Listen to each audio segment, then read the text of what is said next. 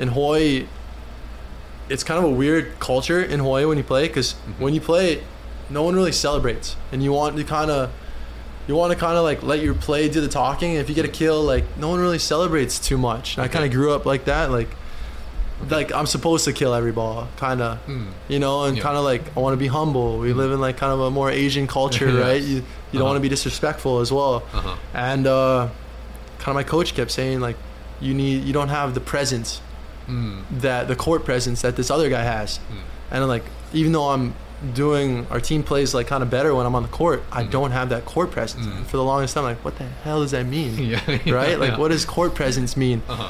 and uh and that totally shift right Yeah. because now i have the mural in the stand right yes. because my freshman year i would never celebrate like that Yeah. never ever i would never have this court presence Uh-huh. of this confidence Mhm. this like energetic bringing like hyping up the team using my Mm. energy to Yes. better my teammates that Mhm. whole philosophy Yeah. so that was a whole thing i had to learn and grow up definitely my freshman year Welcome to the HNL Movement Podcast, where everything is geared to leveling up your performance in activities, sports, and life. Join me in my professional journey as I share my knowledge and experiences while also learning from professionals, colleagues, clients, and you with one goal in mind how to optimize human performance.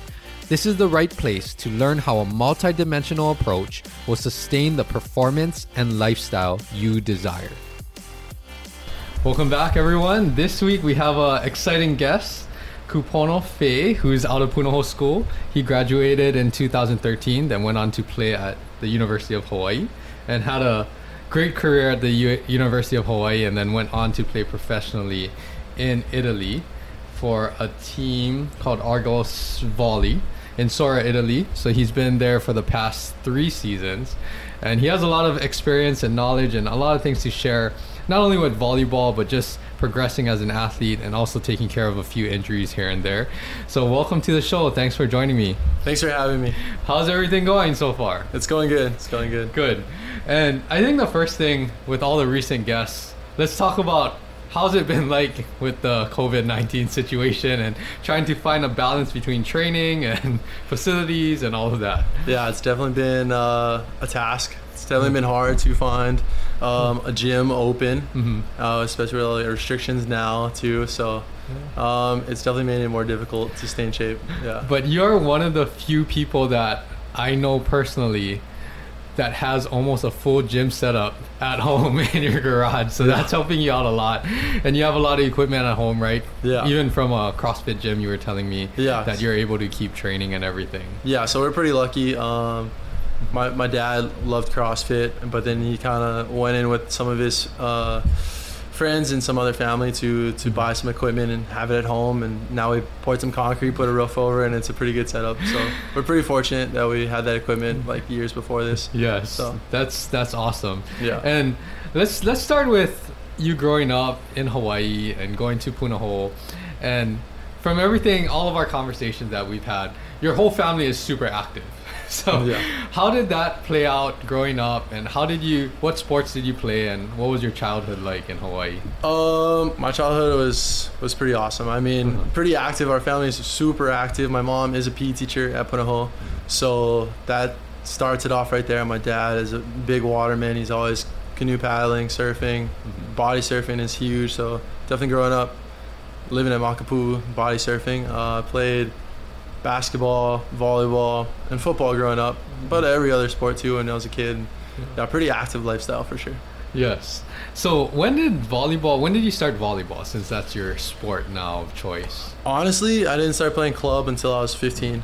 Okay. So when I was a freshman in high school, I stopped playing football. I made a switch and joined a club volleyball team, Uh-huh. uh, Kuikai. Got yeah. it. What made you What made you switch from football to volleyball? Well, before and uh, like when I was in elementary, football and volleyball was the same season. So, yes. but then they changed, so I could play both. Um, but I just liked volleyball more. I loved going to practice, and I thought I needed to kind of sacrifice Mhm. football to get better at volleyball, to join a club because all the timing and stuff, right? And so Yeah. it's hard to do too many sports. And I love basketball, so Yes. I wasn't gonna give that up. That's true. So, what did you play in football?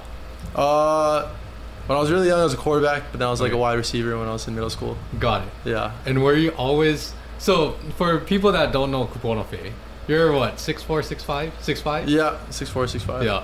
Yeah. So I mean, did you always have this height growing up, or did you hit a growth spurt that Yeah. affected your decision to switch to volleyball? Um, I definitely was kind of like a tall, lengthy kid, but Okay. I definitely didn't wasn't like 215 in high school. I was like 185, Got it. so I was pretty scrawny. Uh, and volleyball just seemed more fun. I love football. I love the game, but it just I didn't enjoy going to practice. Mm. It was kind of just we're not playing football in practice. It's just a lot of drills, Mhm. and uh, volleyball's a lot different. So I really enjoyed going to volleyball practice, and that's why I kind of quit football. Got it. Got it. Yeah. So growing up, being active and always in the water or around sports and everything, were there any injuries at an early age, or were you pretty fortunate and pretty healthy growing up? Uh, yeah, I wasn't. I was pretty fortunate. I never really had like a major injury. My ankles, Mhm. uh, my only thing. I Mhm. sprained both of my ankles twice, and Mhm. one of them like every year in college for my four years. Got it. So every year I had about an ankle injury, but it's honestly not as bad. Yeah, not Yeah. as bad as. Oh, that's that's interesting. So Yeah. that's good. You got to really focus on volleyball and everything. Was there anything in high school that really started to get you serious about volleyball? And was there a point where you got to where you were like, I want to play at the next level, or I want to play at UH? Yeah. And what was that kind of? Since you started so late and, well, relatively late, right? Con- Yeah. Compared to your teammates, probably you started at 15 when you started to make that switch to volleyball. Yeah, um, I definitely started late compared to other players. I play with a lot of great players like Tui, Micah Ma'a, Evan Enriques, and man, they started playing volleyball when they're like three years old or five years old, right? Yeah. So even though they're younger than me, I always felt behind. And if anyone knows me, I'm very driven and pretty intense. Um, but definitely something that kind of catches like the bug, right? That Uh-huh. people talk about. Uh, so my first year I joined club. It was my 15th year Okay. we qualify for JOs, which is Junior Olympics, which is like the big tournament in the summer for all the men's clubs tournaments, right? Uh, it's my first year. I've played volleyball like like intermediate, right? Like Okay. nothing serious. Um, and I end up making the all tournament team. Okay. We come in fifth place in the JOs, Junior Olympics, and that was probably our best accomplishment in, for the club as well to come fifth place. And I ended up making the all tournament team, which is like the top 14 guys in the whole tournament. okay. Um, and then right then and there, I kind of just like, wow, I need to really like stick with volleyball. Like this is this I could go somewhere with this, right? Uh-huh. Um, and then it's just all high school. Uh, definitely, if you talk to my old high school teammates, I was pretty intense, and I wanted to. I always wanted to play in college. I, I looked up, I watched NFL players, NBA. Like I, I wanted to be in the NBA since I was like a little kid. Mhm. So I always wanted to be a professional athlete Mhm. some other guys people play for fun and I, I wasn't there for fun I was I wanted to get better I wanted to improve I wanted to play for college I want to play pro um, I want to get paid to play Uh-huh. something I love Mhm. and uh, so that always driven me in high school and definitely in college Yes. to to be the best I could be yeah Awesome.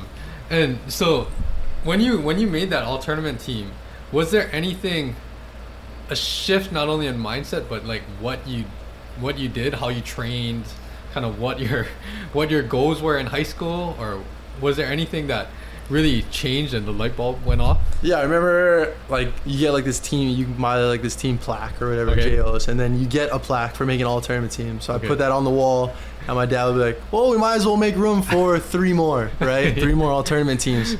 Sadly, I didn't make all tournament team again, but um, you know, it was just like a really good goal, and definitely uh, sparked my interest in volleyball more, and wanted I just wanted to play volleyball more, Yeah, just all the time. all the time. Yeah. You, you might have to tell your dad that he jinxed it and he made room and then Yeah, that- and then it's just like empty spaces on the wall. No, but, no, no. but no, that's that's awesome to hear, and I think it's good for the listeners to hear because it's a different perspective. Some people, it's like, yeah, from three, four years old, you've been playing this sport the whole time. But I think for you, because maybe you started later and you saw the potential that you had, Mhm. maybe it kept a drive there. Or you know, you had a little bit more desire to okay, let's work at this and try to get better and catch up to the people that you thought that you know the level that you wanted to play and a lot of those players that you did mention they played professionally so it's Yeah. like you guys have a good group or community here that kind of supports each other, but also you have the talent here to play with the best of the best in the world. Really, Yeah. yeah, Yeah, and we're really lucky to be in Hawaii because I mean, Mhm. three of the twelve Olympic uh, volleyball players Yes. are from Hawaii, so that's a quarter of the team. Yeah. So it's pretty unique to be from Hawaii and have uh, that much percent of Mhm. your friends or your family or locals on Mhm. the national team playing in the Olympics. So yeah. Even that, that's that's crazy to think Yeah. of. A small little state exactly is Yeah. making up, like you said, almost a fourth of the. instead of like a whole state of California, where volleyball is huge, but Yes. It's totally different, right? yes. And definitely something else that drove me was, you know, I've been in the USA pipeline since I was 15. hmm So we try, we have USA tryouts. The, the pipeline's very good. They Mhm. they have tryouts all over. But my first tryout, I tried out in Hawaii, and I made like the A2 team, the A2 camp or whatever. Okay. So there's A1, A2, there's even A3, especially when Mhm. you're young. So I made A2. Mhm. I ended up going to Colorado Springs and um, having a camp there. It was an amazing experience. Like Okay. great guys, and you're just 15 years old. You're living. You're playing volleyball twice a day. Yeah. It's awesome, right? Uh huh. and they ended up giving awards out at the end and i ended up being like the basically the mvp or the best player at the Okay. camp Okay. and they even talked my parents came and they even talked like yeah we've had some trouble with like maybe the the camps here the tryouts in Mhm. hawaii because Uh-huh. they're not like ranking them the best Got so it. then ever since then i was been in like the a1s going through there trying to compete with all like the top Yeah. uh, people in my age group so that was really a great experience and just trying to compare yourself also with Mhm. people of your age group Yeah. trying to be be better than them i was never i was always behind i always felt behind but it was always a great motivator. Awesome. Yeah. I mean, that's those stories are interesting too to hear because not only in Hawaii the competition was good, but you got to compete with the best of the best. Yeah. That kind of drove you to get better and better. yeah In Hawaii, in high school volleyball, how was it? How was the ILH dynamic when you were in high school, especially your junior senior year? Junior, did- senior year. Well, Yeah. sophomore year was my first year on varsity. Okay. We ran a six-two. I was like the second opposite, and we ended up losing my cousin in the state finals, the state And your championship. cousin is Micah Christenson. Yes. Uh, it was on the Big Island, and uh, junior and senior year we ended up winning twice. okay. Um, but it was definitely a constant battle. If you don't put a whole, Mhm. like we are very notorious for volleyball teams, and we have a great, a lot of great players that come out of Punahou. Mhm. But it's also very competitive within the team Yeah. and it's I didn't really start until my senior year to be honest Okay. because we have such a so much talent on the team Mhm. as well and that comes with experience and that Yeah. Playing time right you get more experience with playing time so Mm-hmm. uh, definitely looking up to guys even Tui man Tui was a Yeah. beast Yes. and he's younger than me but man I always looked up to him Uh-huh. to see what he can do and try and replicate what he could do Mhm. and he's helped me so much even in college Yes. So at Punahou, at UH2, yeah primarily outside hitter. yeah You played, yeah. yeah, yeah. And then one of the things that you've kind of educated me on, which I was kind of in the blue on, is that a lot of times the players that come out of Hawaii, yeah they're excellent passers. And one of the things that you said was because Hawaii is naturally smaller, Yeah. and we have to play, you know, you have to play all the positions and be able to pass, otherwise you don't get on the court, Yeah. right? That's one of the the strengths I think that all of the Hawaii players tend to have. So yeah how did that kind of shift? Because you're playing a lot of defense professionally, right? yeah Do you play libero sometimes? I have played for libero. I played libero for the U.S. Uh, Pan American team Okay. last summer. We Got went to Mexico to or Peru, sorry, to compete in the Pan American Games. Okay. Yeah. So how did that, I guess, transform? That you're From so Hawaii or- versatile, or like you can play all of the positions, and you know that's Yeah. a huge asset, especially for you to not only play on the American teams or the USA team, Yeah. but also professionally. For me or Uh-huh. for people in Hawaii I guess generally? both, yeah. Okay, well, generally Uh-huh. that goes back to club volleyball, right? Like we are undersized. There, Uh-huh. there's no doubt about it, right? Uh-huh. You go 15s are kind of with them. 18s, that three-year gap, they shoot up. Like Yeah. every every state has a different uh, skill or Okay. strength, right? Mhm. And ours needs to be ball control Got it. because we're playing against like six, eight, seven footers from the Midwest. I don't know what they eat, but it's ridiculous. And you go in there and like, holy, like we have to go up against this guy. We have no, there's no middles in Hawaii. Yes. If we're talking about position wise, Mhm. we have setters like Micah Christenson, Kavika Shoji, Michael Yeah. Ma, great Mhm. setters. Mhm. We have outsides that come out, Taylor Crabb. Okay. maybe myself, and we we have those positions. Um, liberos, obviously, Yes. but we don't really have strong middle blockers or Uh-huh. strong. We have strong opposites. I would say Josh Taylor is an amazing player, Uh-huh. but middles is our weakness, right? Uh huh. So we have to make up for that somehow. Got it. Right? D. We're, we're putting up this six foot guy next to a seven footer trying to block To this block guy. him, yes. Our defense better be amazing, right? So we better be able to dig that ball. Uh-huh. Uh, going back to me, just I think I worked on a lot of ball control just Uh-huh. in general in club volleyball, but it didn't really become one of my strengths. I think receiving and defense came a lot natural, more naturally to me Mhm. than hitting. Mhm. Um, but it wasn't until my freshman year when I was in the gym every day with like Colby Konatake who was our like Yes. three-time All-American libero Yes. from UH, and I was in the gym. It was just me and him with a serving machine and just getting better at passing. And if anything, I was going to get on the court, it was going to be for passing. I'm going up against incredible athletes, Mhm. very athletic, high jumpers. Uh-huh. And if I'm going to get on the court, like I'm going to be the best passer on the team. So that's what I did. And that's kind of been my strength and my way into even some of the U.S. teams that I played for. Got it. Yeah. And that's something that I guess for everybody, right? Unless Yeah. you're around the athlete or around sports, you don't see all of the extra stuff that gives you that Yeah. edge. Because it's not like you woke up one day and you were like, "Oh, I'm an excellent passer." No, it doesn't yeah. work like that. No, no, no. But just the fact that, I mean, yeah, Kobe. You know, I I, I know Kobe as well. So like, just the fact that you guys would put the extra time in, you know, dig extra balls after practice. This is on top of your all already your practice, right? Yeah. Those are the things, the little things that will make a huge difference, and it has gotten you probably not only on the court at UH, but has gotten you that edge to play professionally. Yeah, definitely. Yeah. Before we go into the professional career, so let's talk a little bit about the career at UH. All right. How how was the well first, what factors, if you don't mind sharing some of the the things that made you decide, hey, let's go play in front of my hometown at Yeah. UH, you know, where we have awesome crowds, awesome volleyball IQ and all of this. What was that like? Um, yeah, I'll be honest with you. I'll be honest with you. All right. So, I wasn't an amazing. You, I was like top 50 or whatever you're saying, but Mhm. everyone really makes that list. And I wasn't a, an amazing recruit coming out of high school. Mhm. And to be honest, there's zero money in volleyball. There's four and a half scholarships per team, and it's like 20 man roster. So you Mhm. imagine splitting up four and a half scholarships between 20 people. It's Yes. you're gonna you're not gonna get a lot of money. I definitely had offers from other schools, USC, Pepperdine, Mhm. Irvine, Santa Barbara, stuff like that. But it was more just we have a, a roster spot for you. We don't have any money for you, Mm. and that's really hard when tuition is like Yeah. sixty, sixty-five thousand dollars. Yes. So I did. Uh, me and my dad sat down. We did like a whole breakdown of all the colleges, and Mhm. at the end of the day, it's just like, man, I don't. I'd rather take like the five thousand dollars at UH. You know what I mean? Yeah. Um, and it makes so much more sense to stay at home, cheaper. We still have great coaches, and I was very fortunate that we have a great coaching staff. Charlie Wade, Mhm. Milan Zarkovic came in the same year. Mhm. If anyone knows him, he really changed our program from when he came in. Mhm. So I was really fortunate.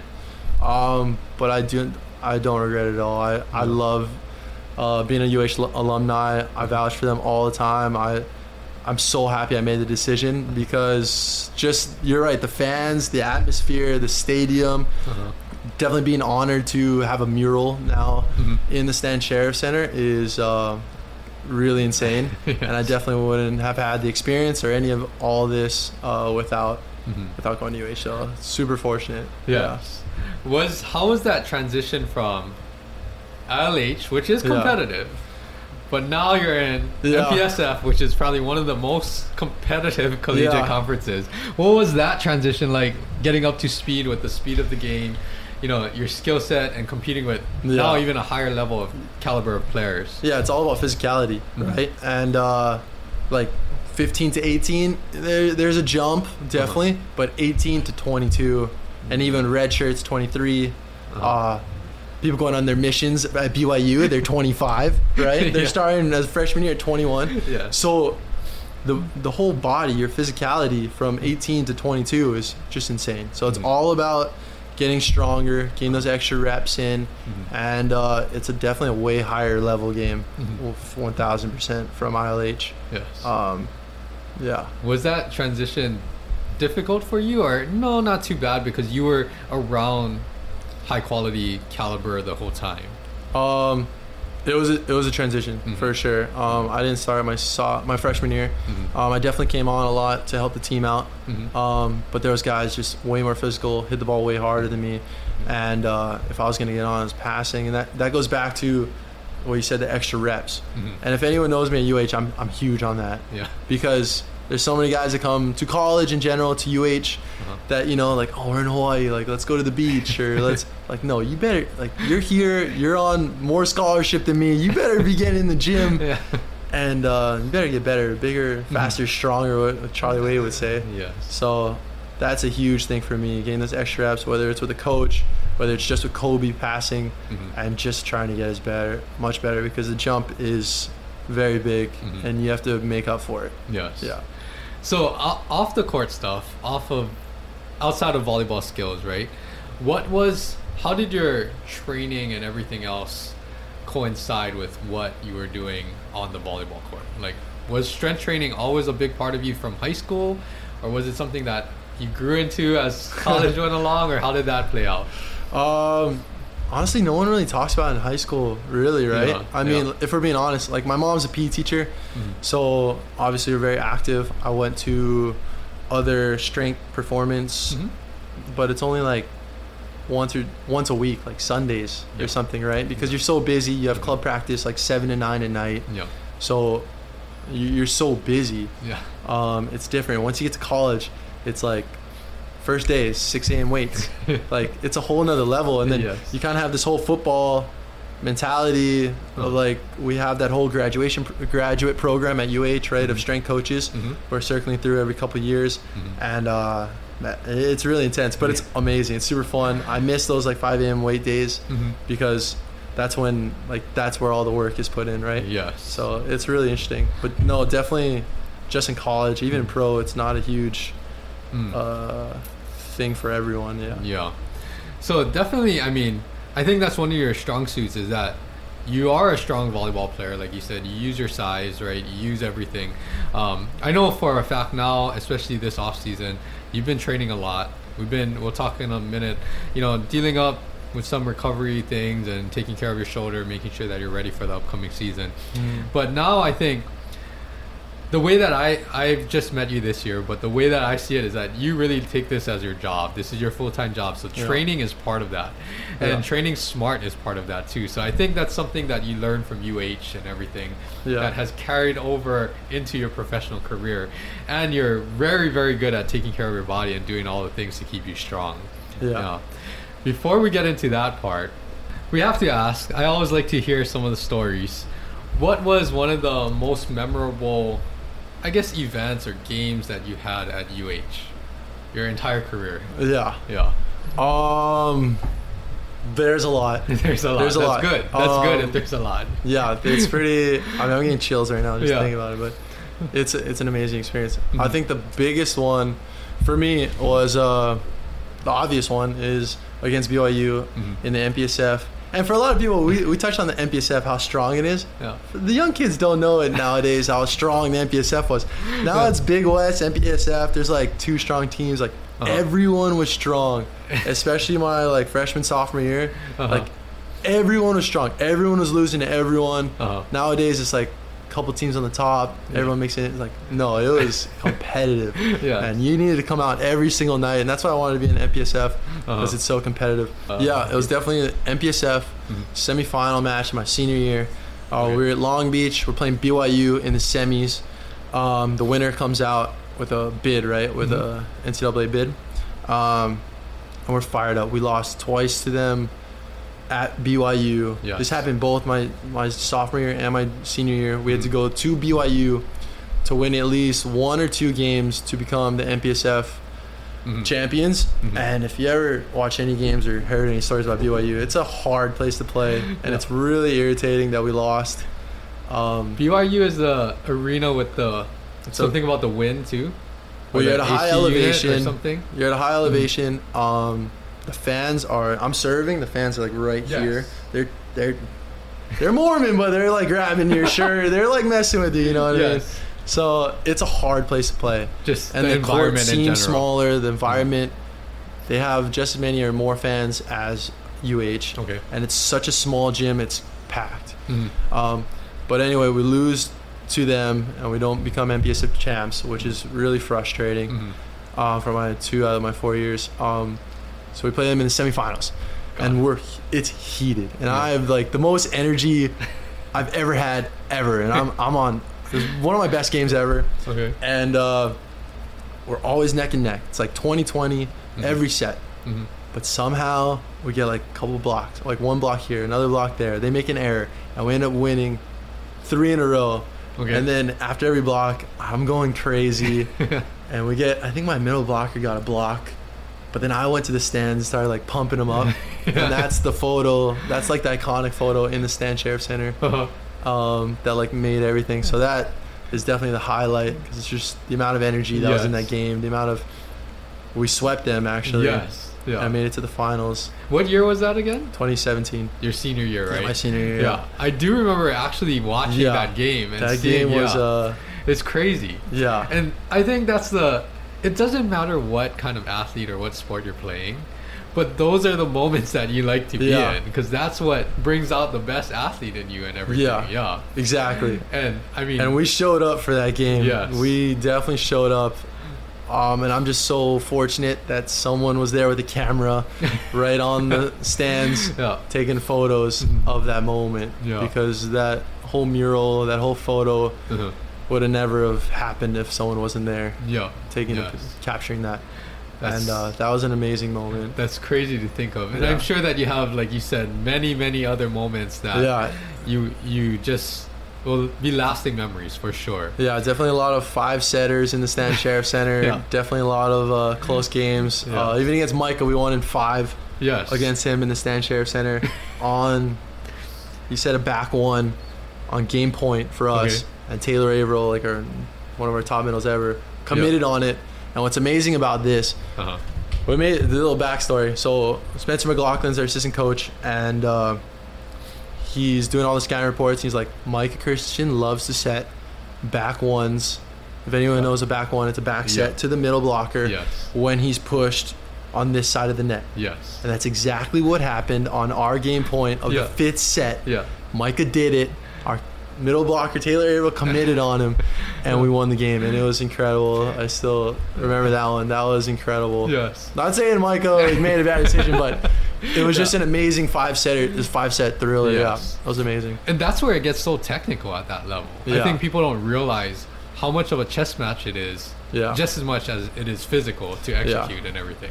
So to give a little backstory, I mean, I, I just know through you, right? But uh, Michael Micah Christenson's your cousin, Yeah. right? Your first cousin, right? Yeah, our moms are sisters. Yes. So you guys have grew up together and everything, and hang out a lot and everything. Yeah. So during those games that you guys are on the opposite side of the net, how does that play out in the game and leading up to the game? Um, are there a lot of? Are you guys communicating a lot? no, no, no, no, no. Is there a lot of trash talk? No, What? definitely. Um, well, first of all, he's two years older than me. Mhm. Um, and definitely, two years isn't a lot, Uh-huh. but when you're in middle school, when you're in high school, Mhm. it is a lot, Yep. right? If anyone has siblings, because and we went to different high schools too. It would have been different if we went to the same high school. We would have had, Yes. but in high school and stuff, we didn't see each other as much as when we were like really young. Mhm. And uh, if anything knows, if anyone knows anything about Micah, Yeah. you do not talk trash to this guy because he will turn it on. Yeah. So some of my teammates would be like start trying like, dude, you better be quiet right now because he will flip another switch. Yeah. So no, I definitely am not talking to Micah. I definitely guarded him in basketball Uh-huh. uh, when I was like a sophomore and he was a senior. Mhm. Um, and I was giving him like some elbows, but he was Yeah. yeah really good. He's a great player, man. He's Yeah. awesome. Great guy. Uh, that that probably helps you you out a lot too to just understand what he's like as a player, even Yeah. though you guys are playing on opposite sides of the net, because you can tell your your teammates that don't know him as well. Hey, you better turn it down before this Yeah. this turns around really quick on us. Yeah, so that's oh, we want to beat each other. We're really competitive. Yeah. But I mean, he's two years older than me. Yeah. He's a, he's a great guy. He's amazing. But no, definitely, there were some moments where some of my chip, more chippier teammates started to chirp when we Uh-huh. were up or something like, ah, we might want to not do that. yeah. Yeah. Yeah. So Oh, that's interesting. That's Yeah. that's funny to hear some of the behind the scenes of what's going on on the court, you know, Yeah, and everything yeah. like that. So I guess the other side, the flip, the flip side of this question is, you know, obviously you had many memorable moments, but what were some of the harder times that you probably learned the most through Yeah. your UH career? Yeah, Were there any that stick out for you? yeah, there's definitely two. Um, my freshman year Mhm. and my junior year were definitely the hardest. My freshman year coming in, we didn't make playoffs. It was just a tough team. We had a Milan coming in from Serbia. Mhm. He has this whole new philosophy. Older guys, kind of set in their ways. Um, it was just kind of a conflict, you know, of like, Okay. well, how we're gonna do this. Kind of had an old way of running things and kind of a new Mm. clashing together Mhm. in practice. Um, younger guys just want to buy in, right? Mhm. And uh, I'm very intense, and I still remember sometimes I was sitting down with like a teammate, like we just had a horrible practice, Yeah. and uh, one guy got kicked out of practice, and I'm just furious at dinner, and Mm. I'm a freshman, I don't have much say, but I'm like, no, we're gonna change this. It's like, dude, like trust me, I've been here. Nothing's gonna change. Like, no, I'm gonna. I have four years here. I'm gonna change it. yeah. So that was a huge thing for me, changing the culture Uh-huh. over my four years. Like my freshman year, like no one came to open gyms in the Mhm. off season. Mm. Everyone's at the beach. No one was taking school as seriously. Mhm. Like we need to turn this around if Mhm. we're gonna if we're gonna have any success. Mhm. So that was really hard and definitely battling, trying to start because I was kind of knocking on the door. I wasn't as physical as the other outside hitters, Mhm.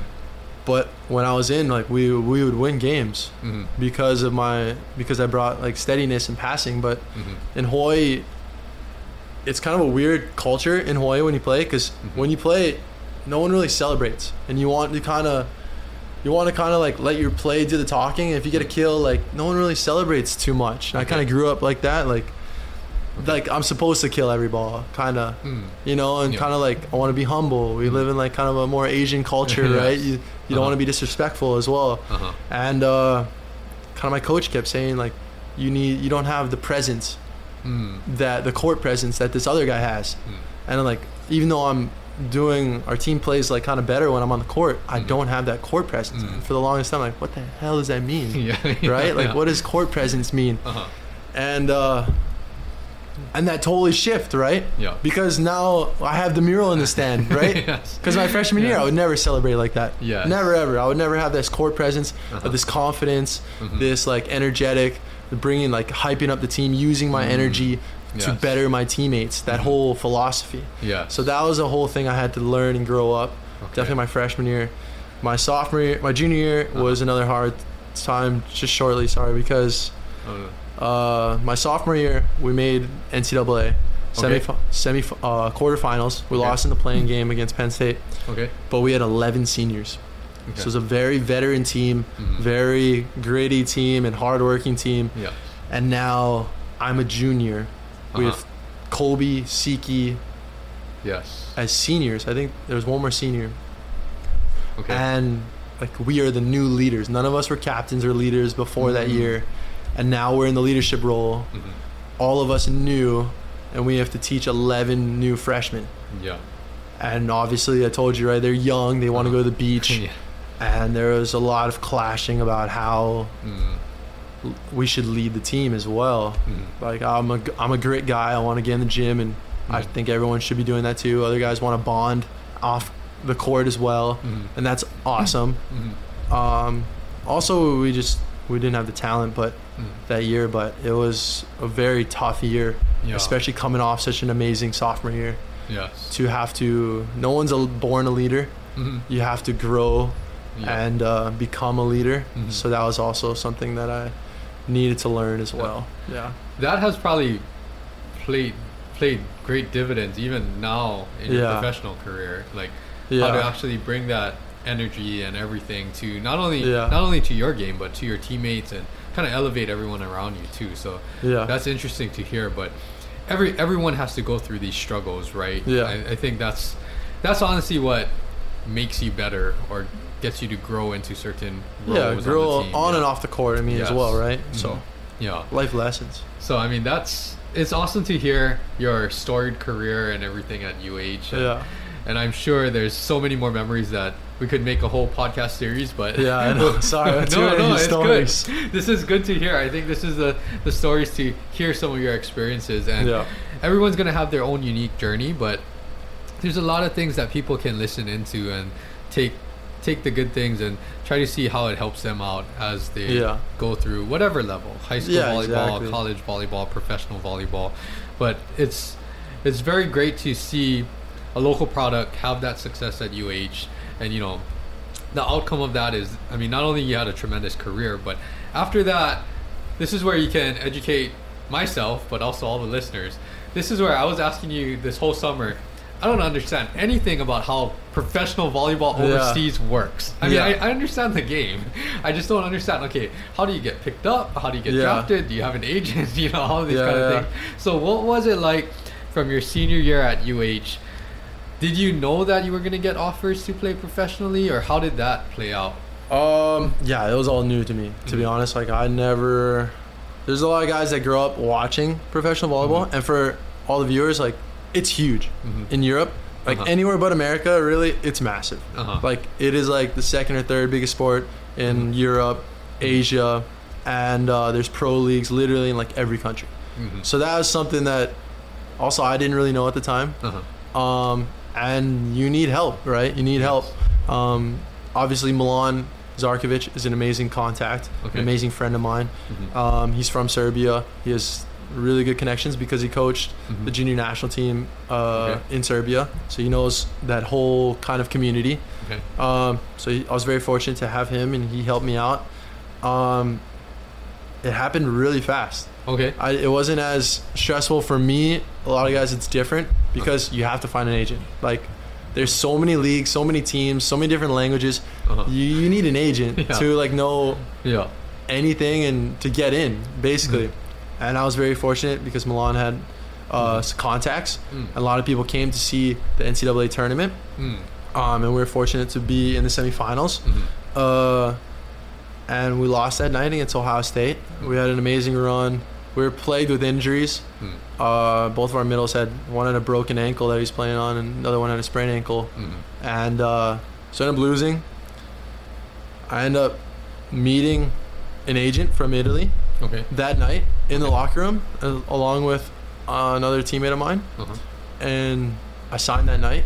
Oh. He found an Italian team uh, in like a month or two, Okay. and is like Italy's like one of the top leagues in leagues in the world. We have to take this. Okay. So I didn't really look at any other offers Mhm. for other teams. I just I signed right away for two years Oh. in yeah. Sora. Um, so very fortunate to have those kind of connections, and because it doesn't happen that easy Uh-huh. for everyone, but definitely wanting an agent, definitely getting an agent, looking at teams, uh, looking at the towns, the lifestyle, Mhm. coaches, and trying to pick out the best fit for you. Definitely is what you need to do if you want to play professional volleyball. Yes. Yeah. So that's interesting. Like I didn't realize that almost every country has their own league. You know, Yeah. that's something that you told me about. It's pretty crazy. And I mean, for the most part, majority of these are pretty competitive.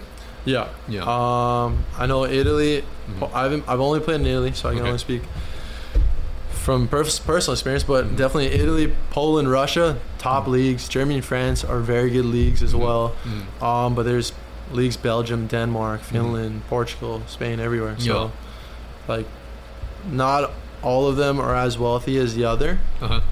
but uh, but there's leagues everywhere, and Mhm. everyone can play. Everywhere. I have friends in multiple different countries, Yeah. so it's really cool. Yes. So after after you signed and everything, what was that transition like? And for most listeners, even I, I kind of didn't know exactly. The season is when to when overseas. You get there kind of August, but it's Okay. probably September to May. May. Yeah, Yes. seven or eight months. The last month is usually playoffs, Mhm. and there's even a Champions League.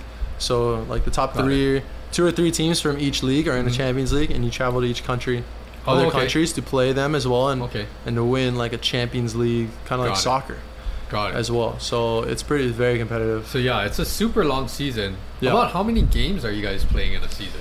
Regular season. Um, for us, I think there's only, 15, so like 14 teams. Okay. So we're 13.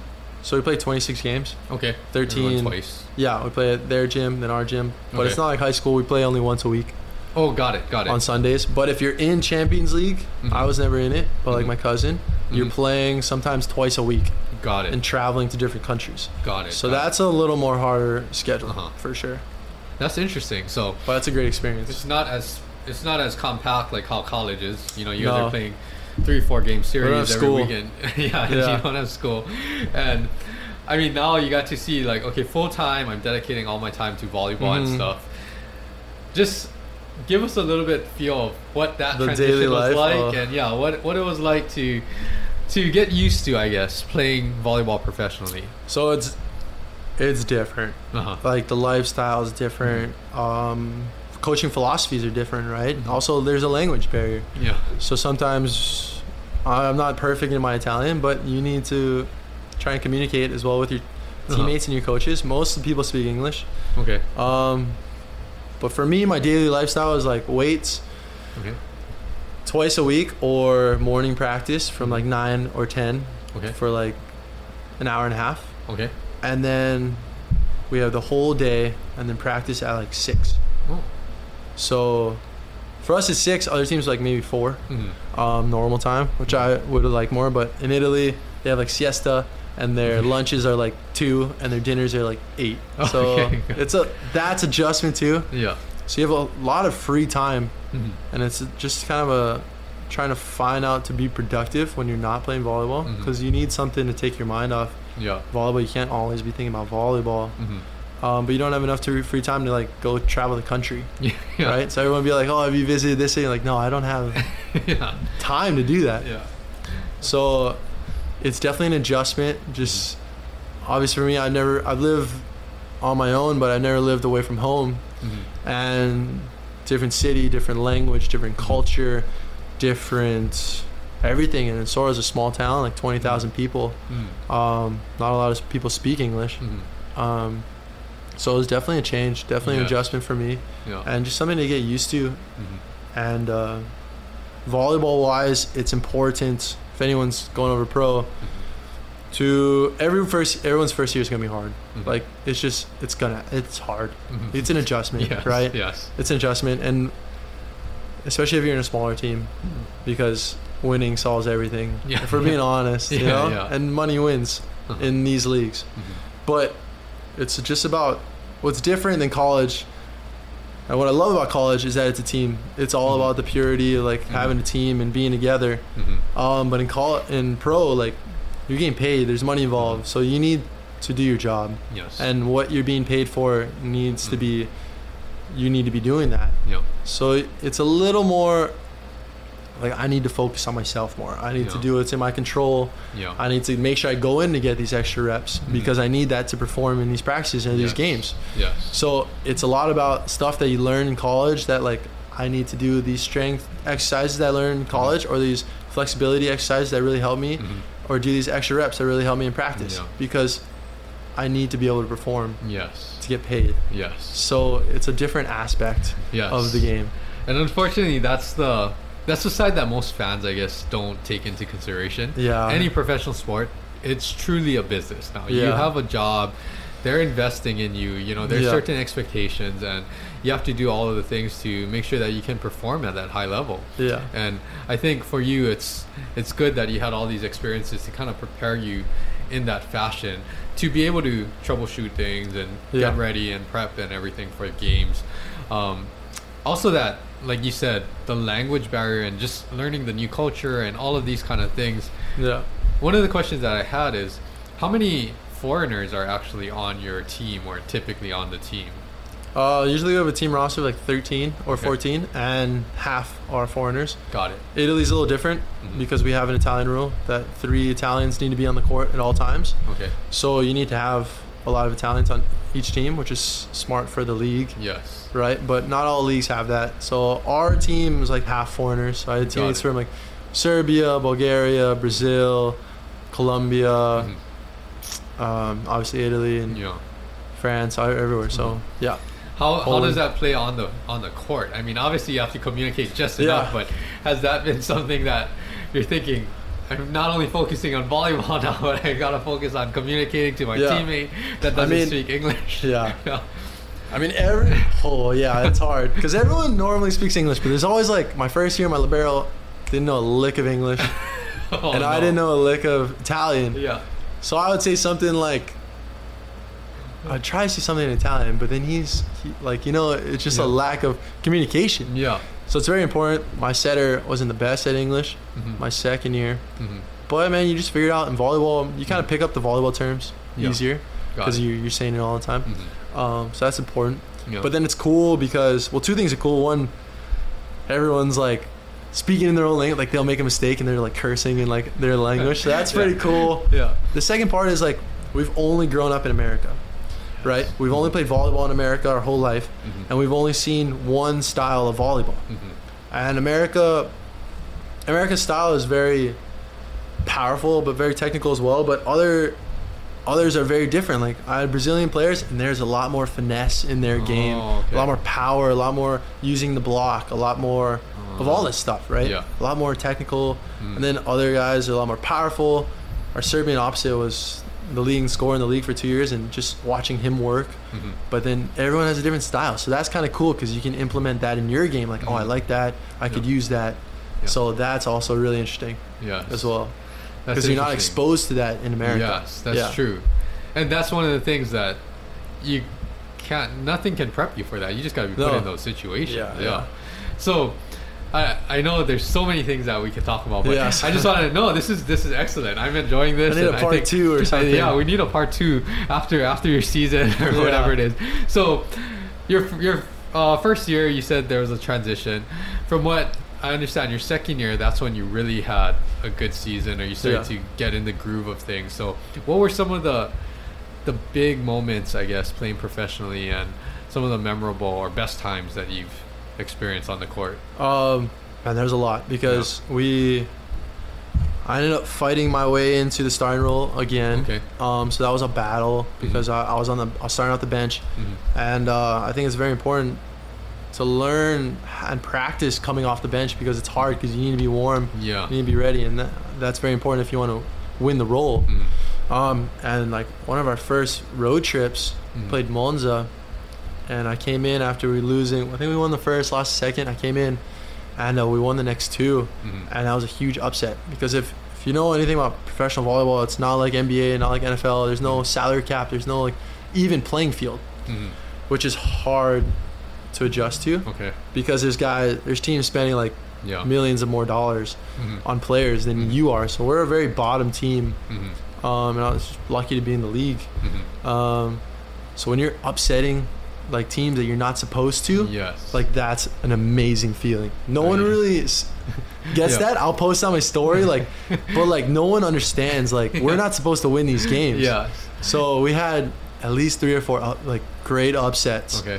and uh, we almost made it into playoffs. We were like a couple games short to playoffs, which have been like, A huge upset. oh huge- yeah, a like- huge shock to everyone. Yes. Um, we were a couple games out, but we, we didn't have enough wins or enough points to get Mhm. in. So those games were amazing, yeah. right? Yeah. Yeah, No, I think that that, that kind of goes back to when you were playing at UH too. You know, just Yeah. bringing that energy and then getting in those moments where you you're the game's on the line and you want to perform and everything. Yeah. Yeah. So we won't get into it too much, but then you have been, you know, I think playing volleyball as long as you have, there are going to be some injuries here and there. There are going to be things that you have to tune up. yeah. So briefly mention about what that experience has been like, what you've been kind of basically dealing with, and then what we've been working on, but also how this is gonna pan out when you go back to volleyball, being Yeah. smart and taking care of your body and everything. Yeah, from the from the start or from just No. this one injury I have. Oh, whatever you want to share. Yeah. I think I think what's important is um, taking care of your body when you're younger. Yes. Um, there's going to be injuries that are that are going to come up and you can't help it, but there are a lot that you can, Mhm. and that's not a lot of people teach that in high school. Mhm. And what's very important and what's huge for me now is stretching. Mhm. And if anyone like I stretch every morning, every night, just a few stretches, Mhm. for my for my legs and for my shoulder now, um, and that's helped me a lot because my sophomore year, Uh-huh. I started getting really bad knee pains, Mhm. and it's kind of like Osgood-Schlatter. Yeah. And they say it's growing pains, but I don't know if I was still growing. But right below my knee, Yeah. I started getting really sharp pains, and they say my patella tendon was pulling on it because my Mhm. quads were too tight. Yes. So we trained a lot with ARP, and they just said you need to stretch a Mhm. lot more. Mhm. And so the, right then and there, I started doing these deep quad stretches Mhm. every morning, every night, Yeah. and also ice bath and ARP. But Mhm. now I still do those stretches Yeah. so I don't have these pains anymore Yeah. because those are really helpful. And that's something I try to tell people, but they don't really understand. Like if you're, you obviously know, but for me it's different because guys don't want to stretch, like Mhm. right. Yeah. But if, especially when you're younger, you can play all day, every day, and you'll be fine. Yeah. So that's different. But Mhm. if you have a soreness or a Mhm. tight muscle, you should be stretching more than you're using it. Mhm. I think. Mhm. So if you're just stretching before and after practice, Yeah. That's not enough. if it's still sore, so you need to be doing more of that, Uh-huh. and that's huge for me. And taking care of your body. Mhm. Obviously, the ankles. Now I tape my ankles. I'm like the only one that tapes my ankles over in my pro team, Mhm. just because I don't want to Yeah. take a week off, and the Yes. technology is not as good as America. Mhm. And America, I wouldn't be come come back as fast, Mhm. right? Mhm. Um, now this injury is a little different. Yes. We talked a little about it, but tore my I have a slap tear in my shoulder. Uh-huh. Um, and just that whole experience Uh-huh. of going to see Khan, which is Yeah. which is amazing because he's a great doctor, and Uh-huh. uh, him saying you don't need surgery, you can play Uh-huh. around it and learn Uh-huh. around it, which is a cool thing, but also weird, right? Yes. To learn and to to learn around that, Mhm. and it was amazing to go to you guys at Pro Mhm. because I really love you guys' philosophy and you guys what you guys do there. Mhm. Um, so I'm super fortunate to have you guys helping me with my shoulder, trying to strengthen it, Uh-huh. trying to get back, and just kind of it's amazing to see how it's working. yes. You know, because I play volleyball now and Mhm. it's getting better, Yeah. and we're still getting to hundred percent. But Mhm. like four months ago, like the ball was too heavy for me, right? Like I couldn't swing. Yes. Yes. So that's a whole nother thing too, because you can't help it, right? Stuff's Mhm. gonna happen. Yeah. Um, but it's just more. I don't want to go out like this. Mhm. right? I always said like when my body gives up, it'll give up. I'll stop. but no, I was like I don't want to go out like this. you Yes. know? And that's a good message because I think obviously when you're younger, you're way more resilient, you recover faster. Yeah. You you get by without doing some of these you know, managing mobility, strength, recovery, all of that. Yeah. You can get by with it. But if you practice those techniques and you know, just learn how to take care of your body when you're younger, Yeah. for every single athlete that I see, myself included. Yeah. I mean, just physically being active, right?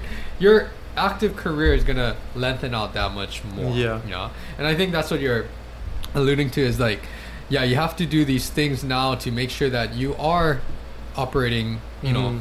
as best as you can. You're performing well, but you're also alleviating any of the overuse types of things from swinging, jumping all the time. Yeah. You're taking care of your body in ways that maybe you can't get around so much or get by without uh, this much Yeah. in your in your career. Mhm. And a lot of times, like unfortunately, I think a lot of these things, if we just focus on them, it won't get to the point where like, oh, my body can't perform any anymore, and I'm forced to retire. It's more like, Yeah. no, I'm trying everything that I can in my power, what I can control to keep performing at that optimal level, and hopefully you have a lot longer, more enjoyable career too down the line. Yeah. Yes. So, I mean, all of that, you're putting in all of the work, the stretching, mobility, and things like that. But if you take care of your body and all of this, I think you're seeing that, yeah, a lot of times when we're addressing the movement, kind of making sure that your shoulder stays strong, not only in life, but for the demands of your activities. Yeah. Those are the key things. So,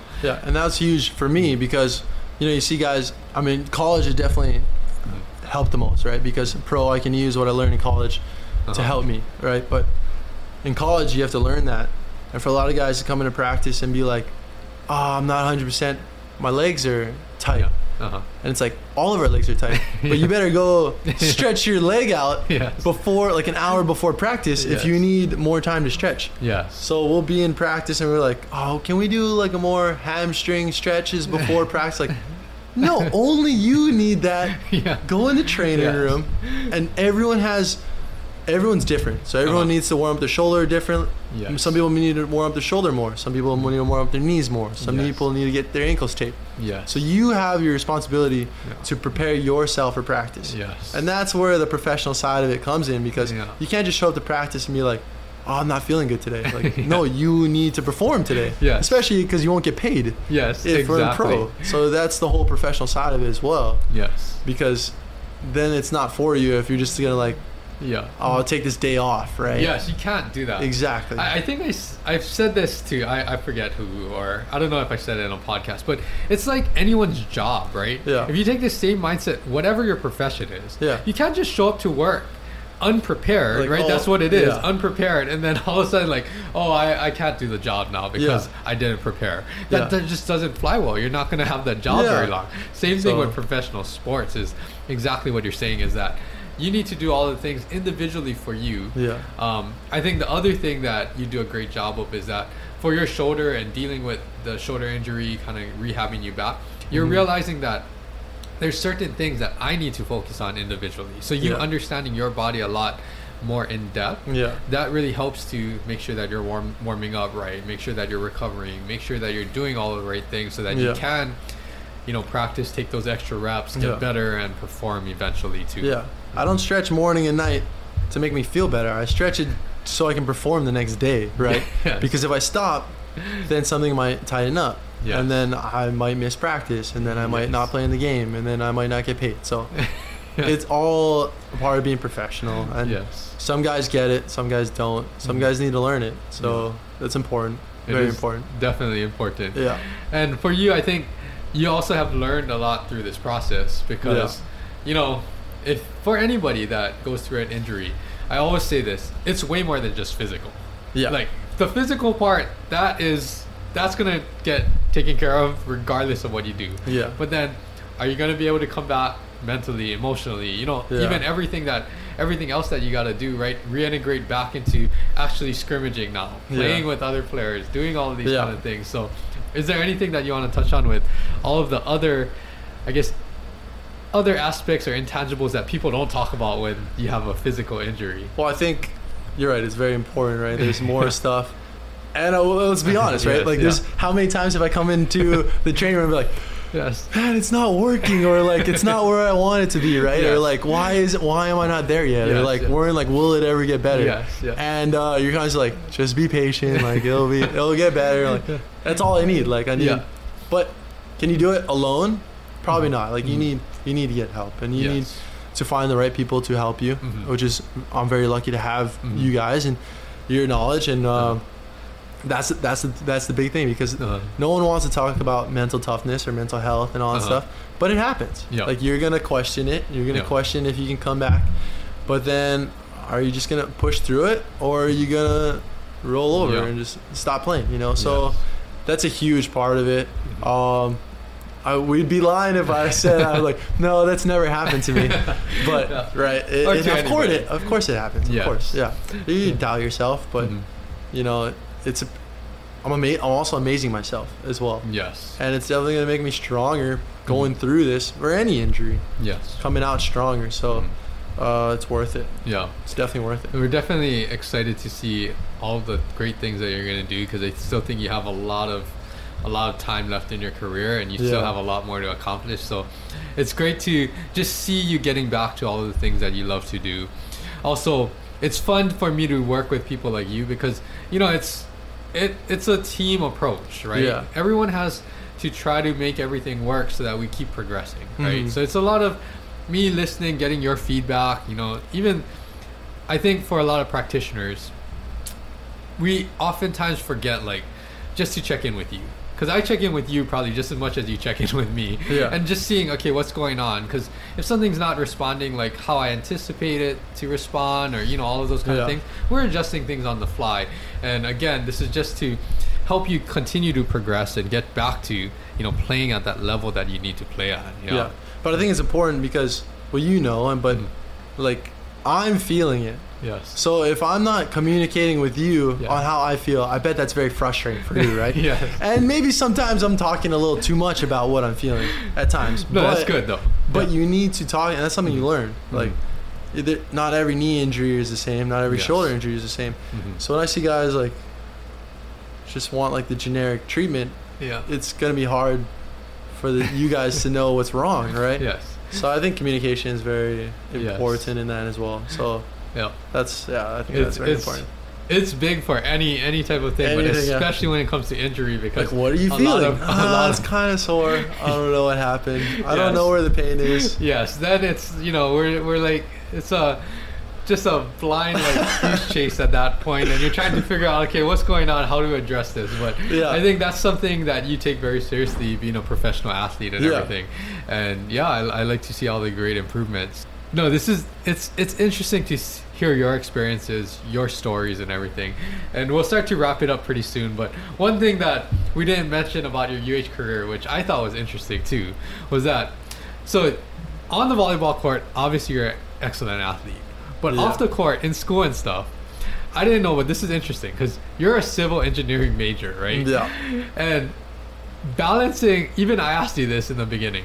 How did you manage to major in civil engineering and be a student athlete at the same time? And obviously, that shows your level of dedication and commitment to doing certain things. Yeah. But how has that kind of, I guess, your academic side, how has that helped you in volleyball? Well, we, we talked about it. Like it's Yeah. it's it's definitely hard. I don't know if I would have had a better career at UH if I had an easier major. Yeah. I, I think about that all the time Uh-huh. because there was times where I had to miss practice. Yeah. There was like I have to take this class to graduate, but it's right in practice. So Mhm. sometimes of the week I, I couldn't be at practice, Mhm. but then I have to manage my time well and go in earlier with a coach and get my reps in Mhm. and stuff like that to stay in shape. So it's all about time management, um, which has definitely helped me being a professional athlete. Yeah, um, managing my time well. Mm-hmm. Everyone wants to take lunch breaks. I never really took a lunch break. Mm-hmm. I just like want to get extra reps Mm-hmm. or do something like go in the training room or something Mm-hmm. to help me Mm-hmm. um, or studying Mhm. like you never really just like sit down and have a lunch break Yeah. you know Yeah. sometimes you have to relax obviously but Yeah. you need to like manage your time very well Mm-hmm. um, but i definitely take a lot of pride in being like a civil engineer um, and that was also something i wanted to do like my parents are help paying for college i'm not just going to go out Mhm. with like a like a easier major Mm-hmm. um, I wanted to get something that I enjoyed in and something that interests me and Mm-hmm. something that can help me in the future. Yes. So uh, take a lot of pride in, in that as well. Yeah, Mhm. to be a civil engineer Yes. because it wasn't.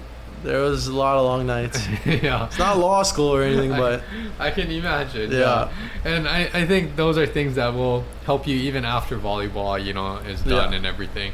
You'll have something that you enjoy and I know that you'll find something that you you really want to pursue pursue in the next chapter of your life and everything. yeah, Before we end the episode and everything, I always ask for, you know, things that you want to share to the upcoming generation. It can be to volleyball players or just athletes in general, but things that maybe you would have liked to know know when you were a high school athlete Maybe or growing up. But is there anything that you would like to pass on to the younger generation? And as you're thinking about this, I'll preface it by saying that you do clinics, you do some coaching on the side. I think we share a lot of overlap with some of those experiences. But anyway, is there anything that you would like to pass on to the younger generation? Um, just anything with sports, life, anything in general. um, yeah. I think something that I would. Well, one, I think finding your passion Mhm. is something hard to do, Mhm. but if you're passionate about it, it'll Mhm. it'll drive you, and that's it makes it a lot easier because it's definitely what drove me Mhm. to get all that extra time in and work Mhm.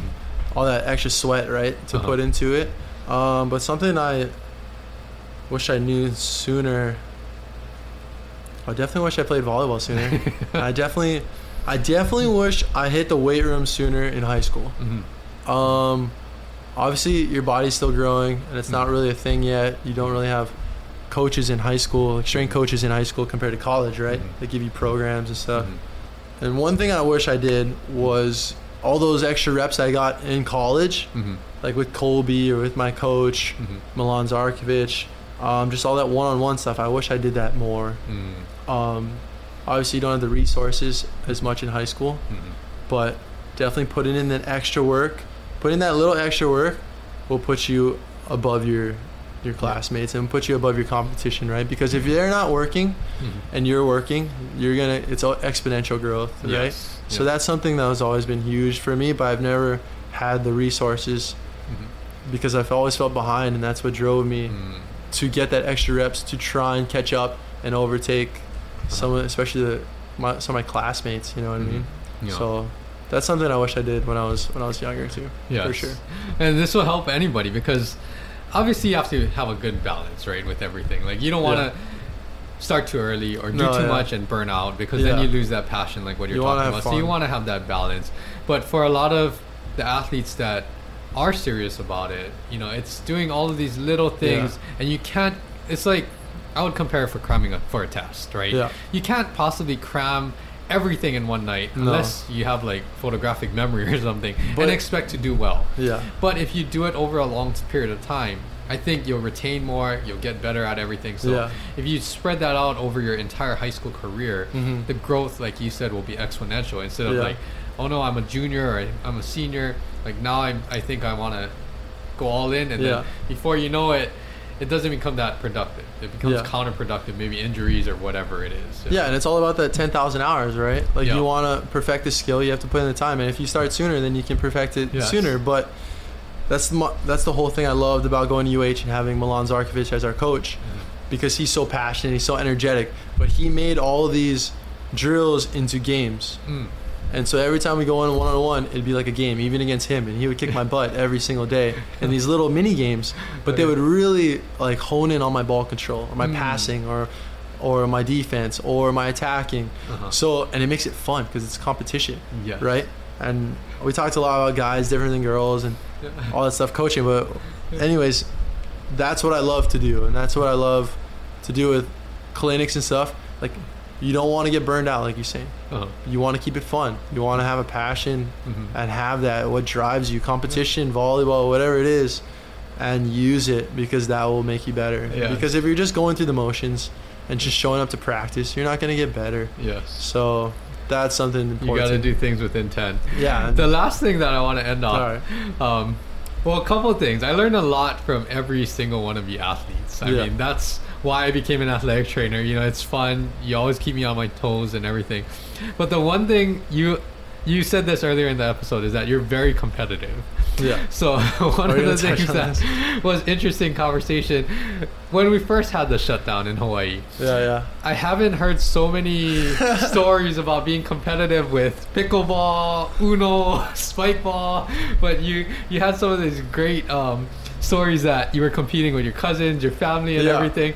And again, that kind of brings that point home that you know finding other ways to learn the skills, like how you said, learn it in other games with your coach, right? Yeah. Find ways that interest you and make you want to compete but also it's productive at the same time so we're just not doing mindless things Yeah, right yeah. and all of that and then the last thing that i want to say about that is that you it's interesting because you said that in italy right you have to find ways to utilize your downtime and everything Yeah. and we've talked about this off outside of this episode but you read a lot of books or find interesting some of these shows you pull a lot of things out of these shows that pertain to life or pertain to how you succeed in volleyball Yeah. and a lot of the the mental aspect in books or how to actually train your body smarter or all of these kind of things so Mhm. Well i know you have tons of things that you've you've told me hey take a look at this and stuff and i definitely want to but is there one thing from either a quote or a book or something that you've gotten in the last year that you're like hey man this is helping me get through covid times get through my injury you know get back on the court is there Yeah. anything because you, you said the 10000 hours just now so that's something Well, that was outliers, yeah. right? Uh, yeah. shout out to Malcolm Gladwell. yeah yeah yeah but uh that that's something I want I wish I did earlier as well Mm. because if anyone knows me and my family I hated reading Okay. uh and I always wanted to be outdoors Mhm. doing stuff and Uh-huh. If I was indoors, I was, I was studying, but I was never I never read for fun Uh-huh. or anything. Mhm. Um, and that was something I always wanted to get into. I wanted to be good at, but I never liked it. It's Mhm. all about finding the right book. Mhm. So you have so much free time, Mhm. and uh, yeah, I ended up getting one book. I really loved it Yeah. from like Chris McLachlin. He recommended a couple books for me, Yes. like I told you, and Uh-huh. uh, Legacy, amazing book about the New Zealand uh, Uh-huh. rugby team. Uh-huh. It's all about leadership and different ways how they changed their organization to be uh, better leaders. Uh-huh. Uh, all that stuff. That was an amazing book for me that started that whole thing. And now I read like 13 books. It's not amazing, but I'm obviously still playing volleyball. But in Uh-huh. my free time, I'm trying to finish these books. Yes. And that's something I wish I did sooner because you're right. It does help Mhm. mental toughness. It does help uh, that sports psych side. Yeah. I do love uh, nonfiction Uh-huh. more Mhm. that so that it helps me with volleyball or with getting through injuries, yes. you know, anything. So I really enjoy that and Yeah. seeing different perspectives from coaches, from players. Mhm. Uh, so that really interested me, and I wish I did that a lot sooner as well. Yeah. I think for me personally too, I wish I did that a lot sooner Yeah. too, because I did not like reading at all. Yeah. Coming even through college, Yeah. I did not like reading for fun. I guess you know you read your textbooks and everything. Yeah. I know, but it's all about finding the right book, right? Yes. That interests you, because Yeah. then you'll finish it fast. Yes, exactly. Yeah. So I mean, there's a lot of things that you passed on. So any of the listeners, you know, just none of these are the the answer. It might not Yeah. work for you, but find those things that do work for you. Like, you know, if it's making things into a game so it becomes more productive. Yeah. Or finding that right book to give you give you that interest to learn a little bit more of how to progress in your career or your sport. Yeah. But all of these little things they all add up over time and I think that's the one thing that I really like to share over all of my content is it's all of these little things that will give you the edge Mhm. because everyone's showing up to practice you know Yeah. but it's all those little things how much are you getting out of practice what little things are you doing outside of it to recover and Yeah. all of this but yeah this is i mean we can go on and on and Yeah. on so um, there's so many great stories and i'm sure you'll have many more stories to share Yeah. after the upcoming years Yeah, of volleyball exactly. seasons and After COVID. after COVID, yeah, and I, I, I would love to have you uh, back on the show and everything. But any last words for the listeners? Uh, no, thank you guys. Thank you for having me. Uh, thank you for listening, and uh, that was an honor to be here. So thank Yeah. you. No, thank you so much for joining us. And Yeah. Thank you everybody again. We will be I will be back here same time, same place next week. And if you haven't already, please subscribe to my podcast on Apple Podcasts. Or you can or also please uh, rate and comment and give me any feedback that you would like to uh, give me and I would love to try to incorporate and improve the show too. But again, we'll be back here next week and thank you for listening. Aloha.